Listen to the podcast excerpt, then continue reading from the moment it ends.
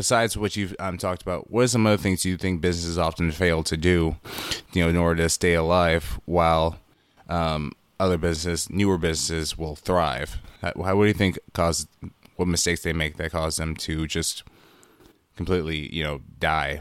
Besides what you've told us. Mm-hmm. I I think this kind of correlates to the soft skills I mentioned earlier, with just being able to stay open minded and adapt your business towards the ever so changing consumer attitudes.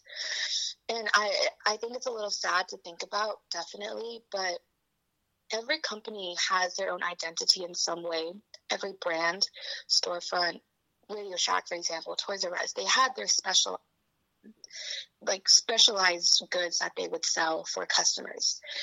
But one thing that I find brands that are able to continue to thrive during changes is when they're able to pick up on carrying an item that people are wanting to have. Example could be Toys R Us realized you know, gaming consoles became popular, so they started to sell PlayStations. They started to carry Xboxes on top of just their typical toys.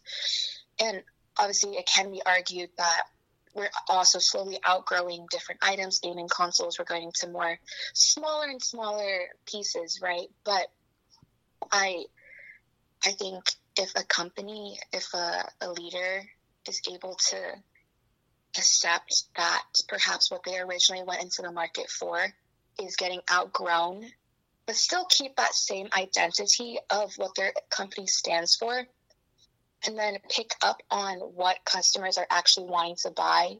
That's how you truly thrive in this super competitive environment.